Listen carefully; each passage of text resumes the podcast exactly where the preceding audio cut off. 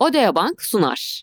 Güçlü toplumlar için kadınların hayatın her alanında etkin şekilde var olmalarının destekçisi olan ve çocukların eşit yarınlara uyanması için çok değerli projeler hayata geçiren Odea Bank'ın toplumsal cinsiyet eşitliği ile ilgili çalışmalarına açıklamadaki link üzerinden ulaşabilirsiniz.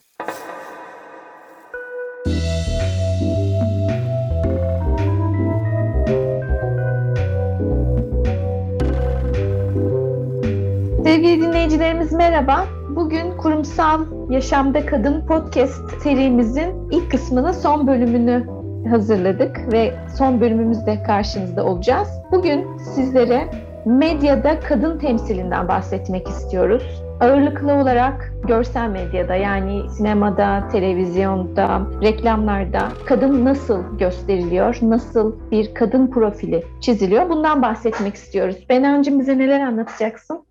Tekrar merhabalar herkese. Evet bugün kadın temsili konusunda özellikle medyada kadın nasıl temsil ediyor bu konuya biraz bakacağız. Çok iyi bir haberim olmayacak herhalde senin de tahmin ettiğin üzere. Maalesef. Kadının medyada temsili çok da bizim istediğimiz gibi değil. Şöyle Türkiye'de kadının medyada nasıl ifade edildiğine baktığımızda, çalışmalara baktığımızda ağırlıklı olarak namus cinayetlerinde ve töre cinayetlerinde medyaya çok sık yansıdığını görüyoruz kadınların. Ve bu haberlerde bu bir namus cinayeti, kurban koca, kıskanç koca ama bunun karşında bir fettan kadın profiliyle kadınlar ifade ediliyor. Dolayısıyla da aslında e, yapılan çalışmalara baktığımızda 2002, 2007, 2008 ve toplamda 2002 ile 2010 yılları arasında binin üzerinde bu tip cinayetlerin ve bu tip haberlerin yapıldığını söylemek mümkün. Daha fenası eğitim düzeyi düştükçe bu haberlerin ve bu tip ölümlerin oranı da artıyor ve yine kötüsü bu tip cinayetlerin ve bu tip haberlerin aktörleri kimlerdir diye baktığımızda çocuklar. Yani bu cinayetlere kurban olarak seçilenler çocuklar, %9'u çocuklardan oluşuyor ve ağırlıklı olarak da İstanbul'dan bu haberlerin geldiğini görüyoruz. Tabii ki bunlar çok çirkin, duymak istemediğimiz, görmek istemediğimiz haberler ama sıklıkla var. Peki neden medya bu haberleri yaparken bu kadar duyarsız? Çünkü haber kaynaklarının sadece %18'i kadınlardan ve köşe yazarlarının sadece %12'si kadınlardan oluşuyor. Gazetelerin ve medyanın genel yayın yönetmenlerinin yine tamamının erkeklerden oluştuğunu söyleyebiliyoruz. Dolayısıyla kadın ya da erkekli ilişkin kalıp yargılarının oluşmasında, üretilmesinde ve pekiştirilmesinde kadınların duyarlılığından yoksun bir medya yapısının olduğunu ifade edebiliyorum. Nasıl önleyebiliriz peki bunu? Bir kere tecavüz, taciz, istismar haberleri yapılmamalı. Yani eğer toplumsal bir yarar yoksa burada ki çoğunlukla yok, haberleştirilmemeli. Mağdurun izni olmadan bunlar yayınlanmamalı. Mağdurun kimliği açık ya da örtük bir şekilde kesinlikle deklare edilmemeli. Suçun detayları verilmemeli. Bu sıklıkla yapılan bir hata. Suçun detayları verildiğinde aslında siz bunu bir pornografi malzemesine dönüştürmüş oluyorsunuz. Ve burada da tabii ki kadını çok dezavantajlı ve yıpratıcı hale getiriyorsunuz. Ve yine canlandırma yapılmamalı diye ifade ediyoruz ama maalesef bizim medyamızda bunların tamamının yapıldığını söylemek mümkün. Peki medyada bu kadar kadın ve dişilik ön plandayken bunun nasıl yerleştirildiği, nasıl oluşturulduğu konusundaki kuramlara baktığımızda neler görüyoruz? Gardner'in 1960'lı yıllarda ortaya koyduğu bir kuram var aslında. Ekime yetiştirme kuramı olarak ifade ediyor Gardner bunu. Yani medya temsilleri toplumda bir takım etkiler yaratıyor ve yani medya aracılığıyla aslında toplumda bazı kalıp yargıları, normları ekiyorsunuz ve uzun vadede de bunun sonuçlarını alıyorsunuz. Dolayısıyla da medyada görselleştirdiğiniz, normalleştirdiğiniz her şey ektiğiniz bir tohum ve sonrasında da tabii ki biçtiğiniz sizin geliriniz oluyor, hasatınız oluyor. Bu noktada baktığımızda medyanın inançları, düşünceleri, davranışları biçimlendirdiğini söylememiz mümkün. Bu nedenle medyaya özellikle önemsiyoruz. Çünkü bunlar bizim çocuklarımıza, yetiştirmeye çalıştığımız ergenlerimize önemli ölçüde etki ediyorlar. Kadınlar nasıl konumlandırılıyor bu haberler dışında? Stereotipik, ataerkil, erkek egemen toplumların yapılarındaki saf, masum, korunması gereken ya anne ya eş olarak ifade ediliyor. Bunun yanı sıra bir de tabii kötü kadın profili var. Basit, işte az önce söylediğimiz gibi tırnak içinde fettan, cinselliği ön planda tutan kadın şeklinde. Yani iki kategoride kadının sunulduğunu görüyoruz. Ama her koşulda kadın ikinci planda. Yani egemen resime baktığımızda bir erkek var ve hemen arkasında ikinci planda bu kategorilerin birinde yer alan bir kadın var. Bu haberlerde de böyle, dizilerde de böyle, filmlerde de böyle maalesef. Gençse eğer bu kadın, mesela diziler için konuşacak olursak mutlaka güzel bir kadın. Çalışıyorsa da evini ihmal etmeyen, işte geleneksel kadın rollerini yerine getiren ve bu yüzden de geleneksel bir meslek seçen bir kadın. Yani kadına uygun geleneksel bir meslek nedir o mesela? Öğretmenlik mesleğini icra eden bir kadın profiliyle karşılaşıyoruz. Yani burada aslında yapılmaya çalışılan öncelik hep kadının anneliği ve kadının yine erkek tarafından korunması gereken güçsüz bir toplum üyesi vurgusu. Şimdi biz bunlara ektiğimizde Germin'in söylediği yere geri geliyoruz. Bir zaman sonra bu bizim hayatımızın normali, bu bizim hayatımızın varsayımı ve olmasını evet beklediğimiz şey haline geliyor. Reklamlara baktığımızda işte kadınlar reklamlarda iyi çamaşır yıkayan, iyi yemek yapan, süper anne, her şeye yetişen bir eş. Burada da aslında medyanın insanlara iki tip mesajı olduğunu görüyoruz. Eğitimli kadınlara şu mesajı veriyor. Hem çalış, hem çocuk yap, evine en güzel şekilde bak, evini temiz tut, yemeğini yap, eşine en güzel şekilde karşıla mesajını veriyor eğitimli kadına. Eğitimsiz kadına da sen yetersizsin, sınıf atlaman gerekiyor ve bu sınıf atlama noktasında da bak bu kadını örnek alarak atlaman gerekiyor ama yani bu toplumsal normu örnek alarak sınıf atlaman gerekiyor mesajını veriyor ki her ikisinde de aslında mesajın içeriğinin yanlış olduğunu söylemek mümkün. Peki kadınlar medyada nasıl konumlandırılıyor? Yine reklamlarda, işte dizilerde, filmlerde. Baktığımızda birinden dekoratif bir nesne olarak kullanılıyor ilk etapta kadınlar. Ne demek bu? İşte son derece seksapelitesi yüksek, bakımlı, formda olan kadınlar görüyoruz. Mesela reklamlarda, dizilerde. Özellikle temizlik ve vücut bakımı ürünlerinin satışlarını artırılmasında kullanılıyor. Nitekim biliyorsunuz dizilerde artık ürün yerleştirme var ve o ürün yerleştirme noktalarında işte kadınların son derece bakımlı, formlu olduğunu söyleyebiliyoruz. Bir de bağımsız rolde kadınlar var. Medyanın kadını konumlandırmasında ikinci kategori bu. Burada süper, zeki, kendine yeten, özgüvenli, modern, kentli, eğitimli bir kadın profilini görüyoruz. Ama yine bunlar hem evde hem iş hayatında hem anneliğinde çok başarılı kadın rollerinde yer alıyorlar. Kim bunlar mesela? İşte bankacılar, diş doktorları, hemşireler, mühendisler. Yine görüyoruz aslında reklamlarda örnek veriyorum. İşte diş macunu, diş fırçası reklamlarında yine bu tip rollerde de kadınlar gösteriliyor.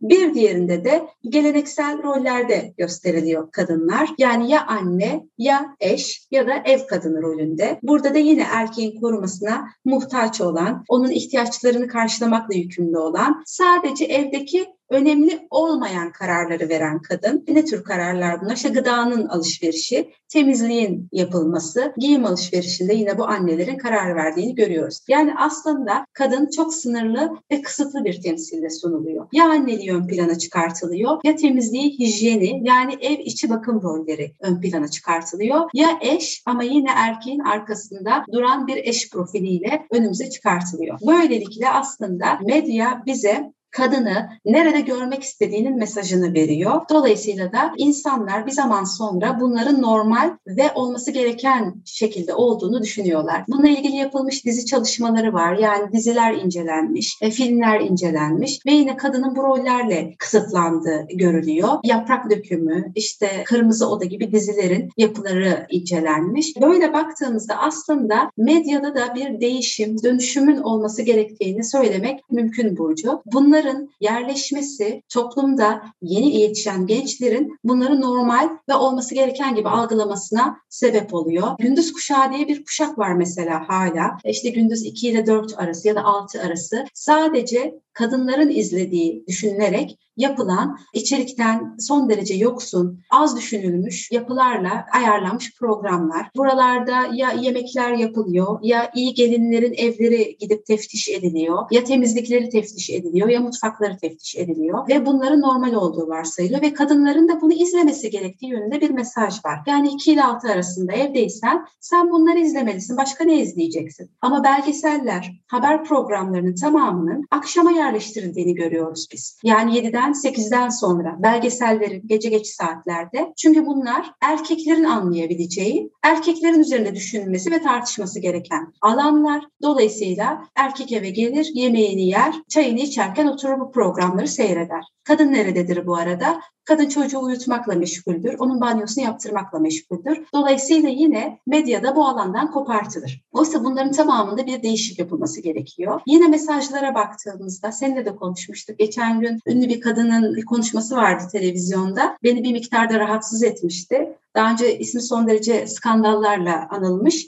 Ama sonrasında üç erkek evladı olan bir anne ve şöyle bir ifadede bulundu. Anne olmak çok güzel ama üç erkek annesi olmak bambaşka dedi. Yani anneliğini erkek çocuk sahibi olmak üzerinden tanımladı. Bence son derece sorunlu bir tanımlama. Çünkü annelik cinsiyet bağlamında değerlendirilen bir şey değil. Yani evladınızın cinsiyetinin ne olduğu önemli değil. Ama medyada bu tip konuların gündeme gelmesi aslında kadınların kendi statülerini erkekler üzerinden tanımladığının işareti. Ya babası üzerinden tanımlıyor, şöyle bir babanın kızıyım. Ya kocasının üzerinden tanımlıyor. Şöyle bir adamla evliyim, onun soyadını taşıyorum. Ya da var olan erkek çocuğu üzerinden tanımlıyor. Şimdi bunlar çok problemli tanımlamalar, çok sorunlu tanımlamalar ve bunların yıllar içinde oturması bizi o istediğimiz daha eşitlikçi yapıdan uzaklaştıran, daha ataerkilliği ve baskıcı yapıyı normalleştiren bir zihniyete doğru götürüyor. Bu anlamda çok yadırgadım bu ifadeyi. İlave olarak bu kişinin daha önceki yaşamının son derece skandallarla dolu olması da ayrıca bir çelişkiyi de barındırıyordu bana göre içinde. Dolayısıyla bunlara çok prim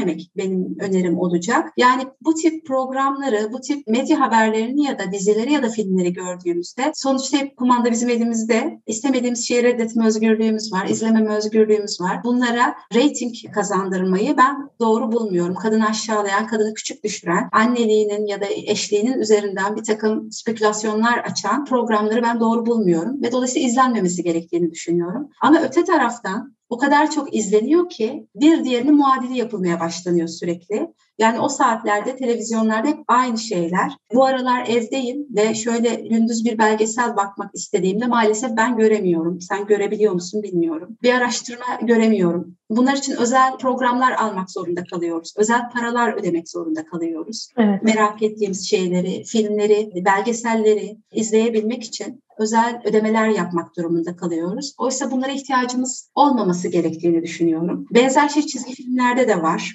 Yine bu cinsiyetçi yapılar, yine kız çocuğunu aşağılayan ifadeler oralarda da var. Yine çocuklarımızın da bu tip sorunlu mesajlar içeren programlardan uzak tutulması gerektiğini düşünüyorum ben. Sen neler söylemek istersin bu konuda?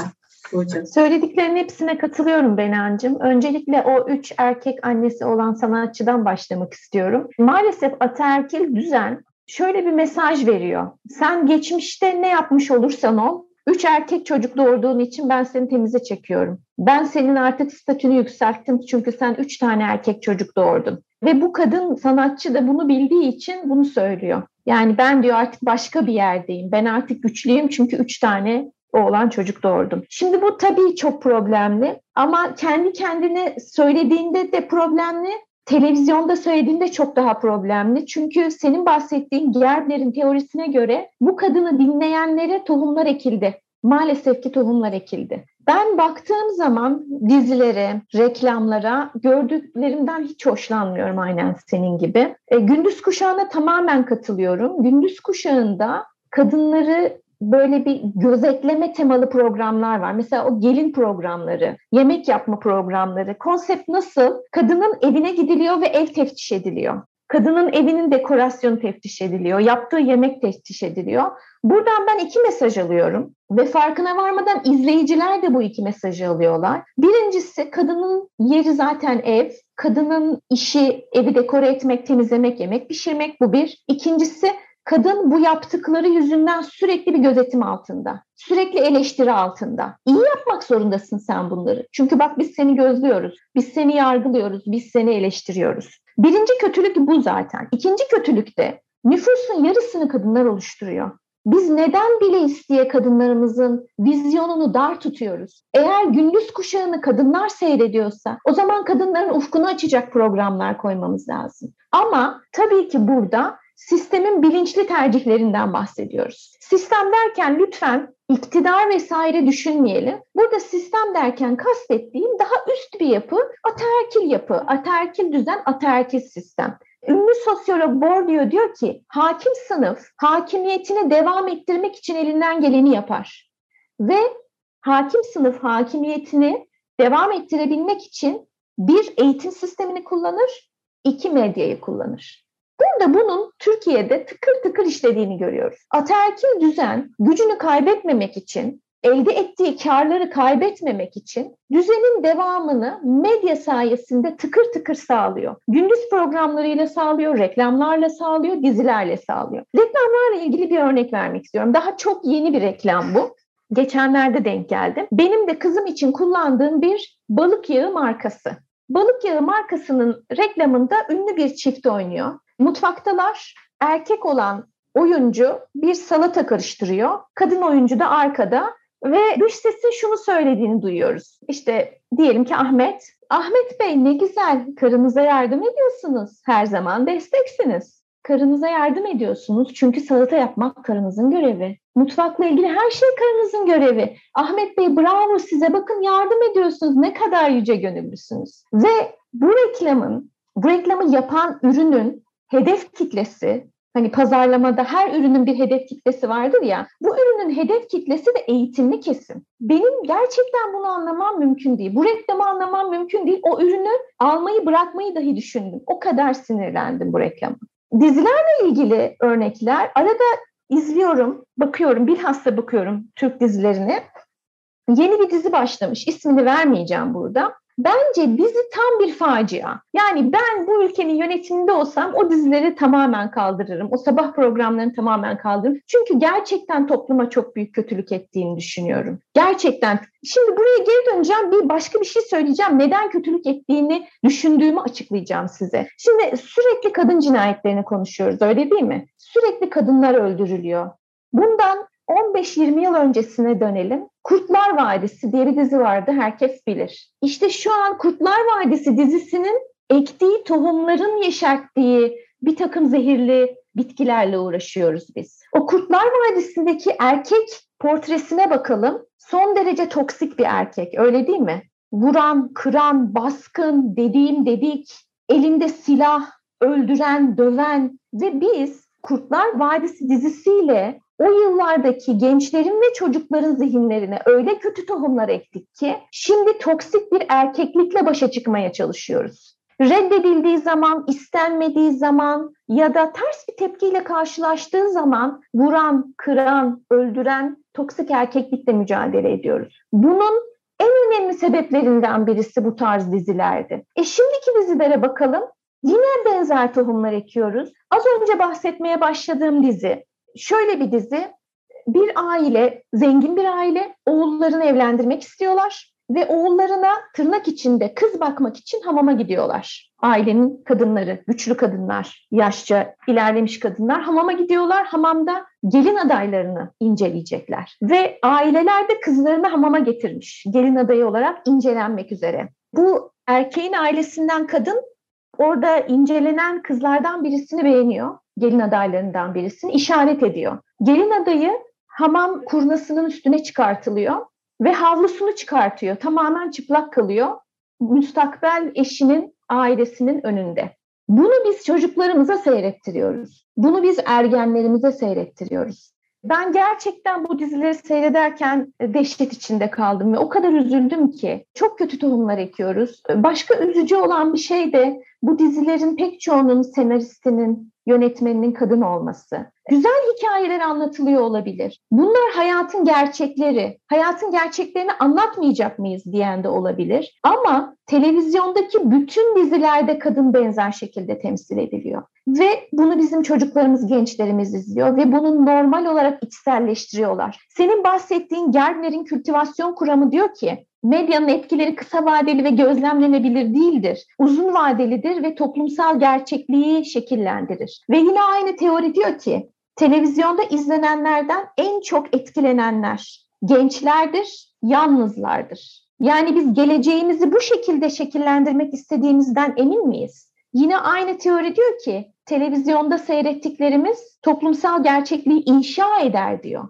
Bizim inşa etmek istediğimiz toplumsal gerçeklik bu mu? Biz kadınları sadece birinin kızı, birinin karısı, birinin nişanlısı olarak mı görmek istiyoruz televizyonda? Sonra Yeşilçam filmlerini ben eskiden beri severek izlerdim. Şimdi farklı bir gözle bakınca Yeşilçam filmlerinden de hızla soğudum Benancım. Hatta provada sana da anlattım hatırlıyorsan. Evet, evet. Bir, bir evlilik e, teklifi yapılıyordu. Geçenlerde izlediğim bir Yeşilçam filminde. Evlilik teklifini alan kadın ağlamaya başlıyor. Adam da şüpheye düşüyor. Ne oldu kabul etmeyecek misin diye. Kadının cevabı şu oluyor. Nasıl kabul etmem? Senin gibi bir erkeğin evlilik teklifini nasıl kabul etmem? Bütün kadınlar seninle evlenmek ister. Ben mutluluktan ağlıyorum.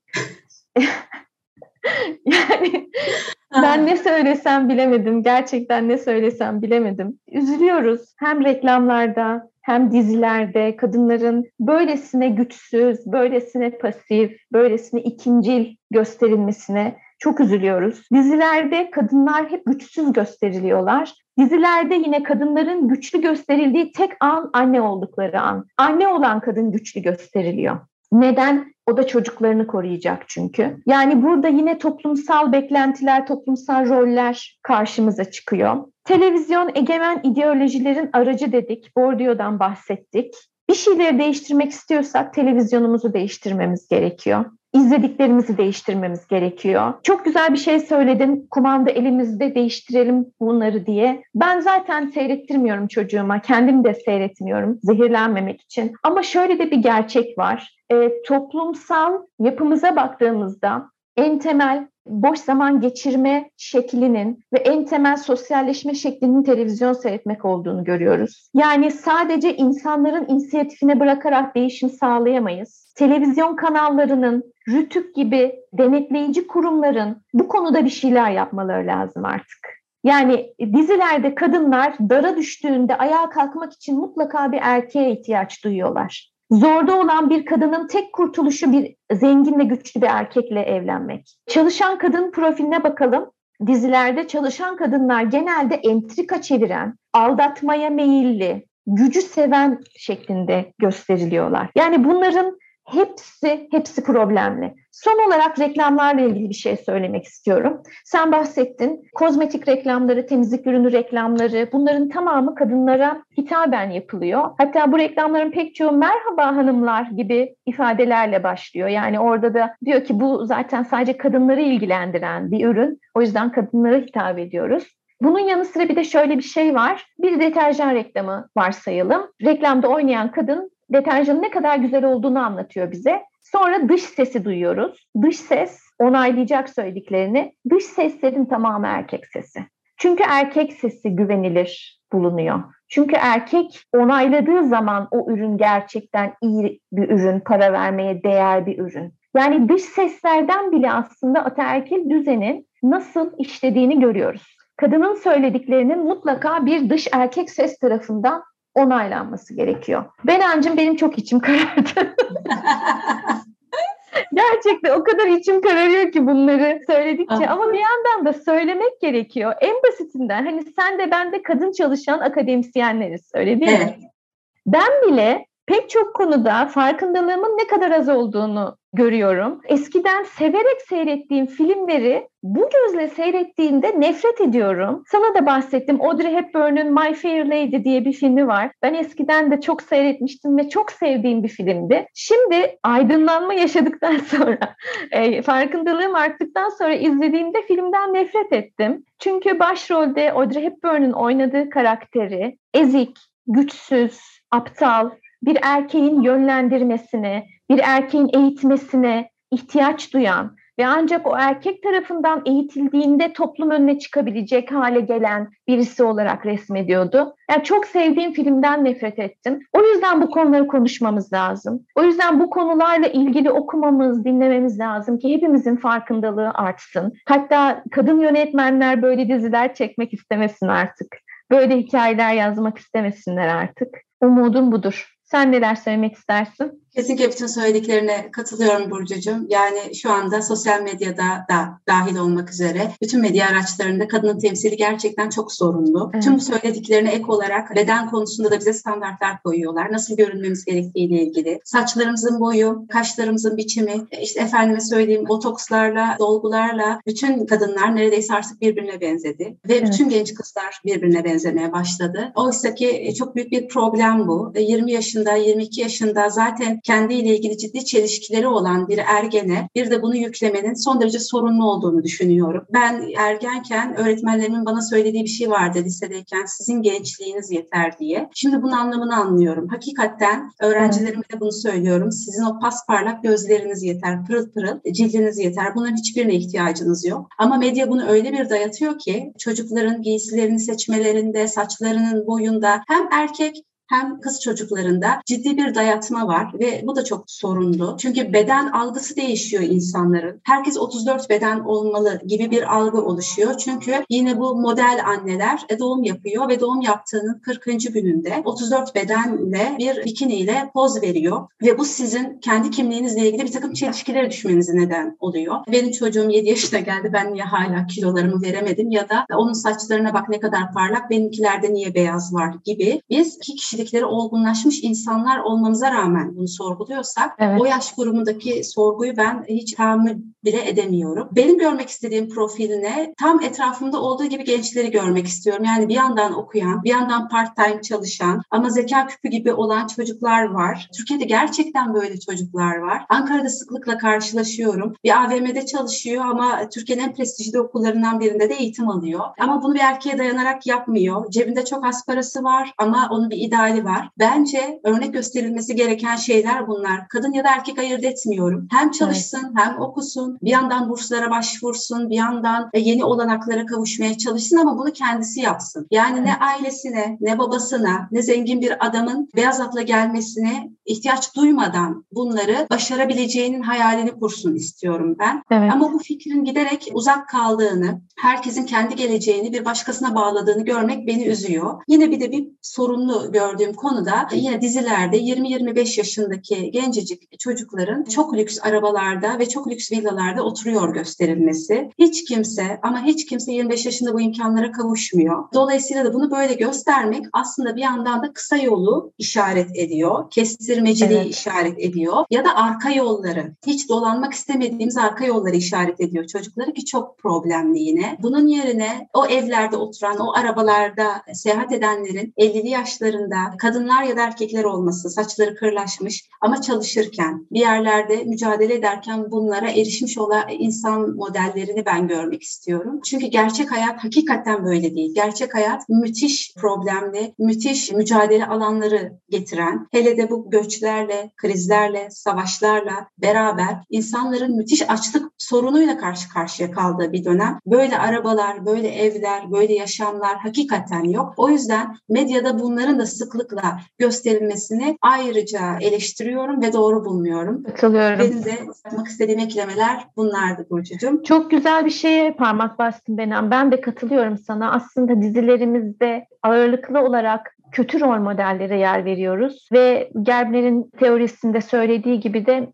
aslında o rol modeller çok önemli rol modeller. Neden biz dizilerimizde hiç bilim kadınları görmüyoruz, sporcular görmüyoruz? Öyle değil mi? Çalışarak, çabalayarak, zorlukları aşarak bir yerlere varan yani çok güzel hikayeler var orada. Öyle değil mi?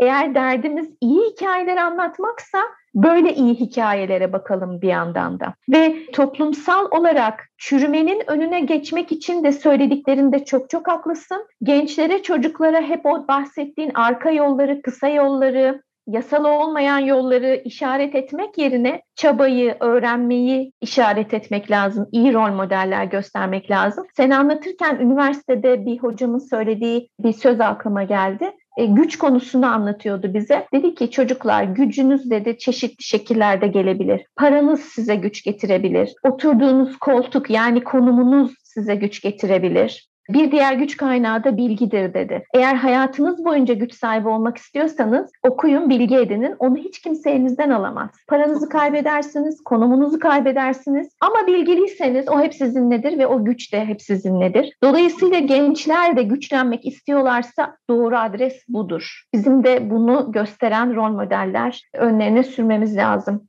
Çok Kesinlikle. güzel bir bölüm olduğunu düşünüyorum Benancığım. Ağzına sağlık. Çok teşekkürler. Senin de ağzına sağlık. Çok güzeldi. Sağ ol Benancığım. Son bölümümüzü çektik sevgili dinleyicilerimiz. Kurumsal yaşamda kadın podcast@gmail.com e-mail adresimiz. Sorularınızı ve önerilerinizi bekliyoruz. Bizi dinlediğiniz için teşekkür ederiz. Çok teşekkür ediyoruz. Herkese sağlıklı ve güzel günler diliyoruz. Hoşçakalın.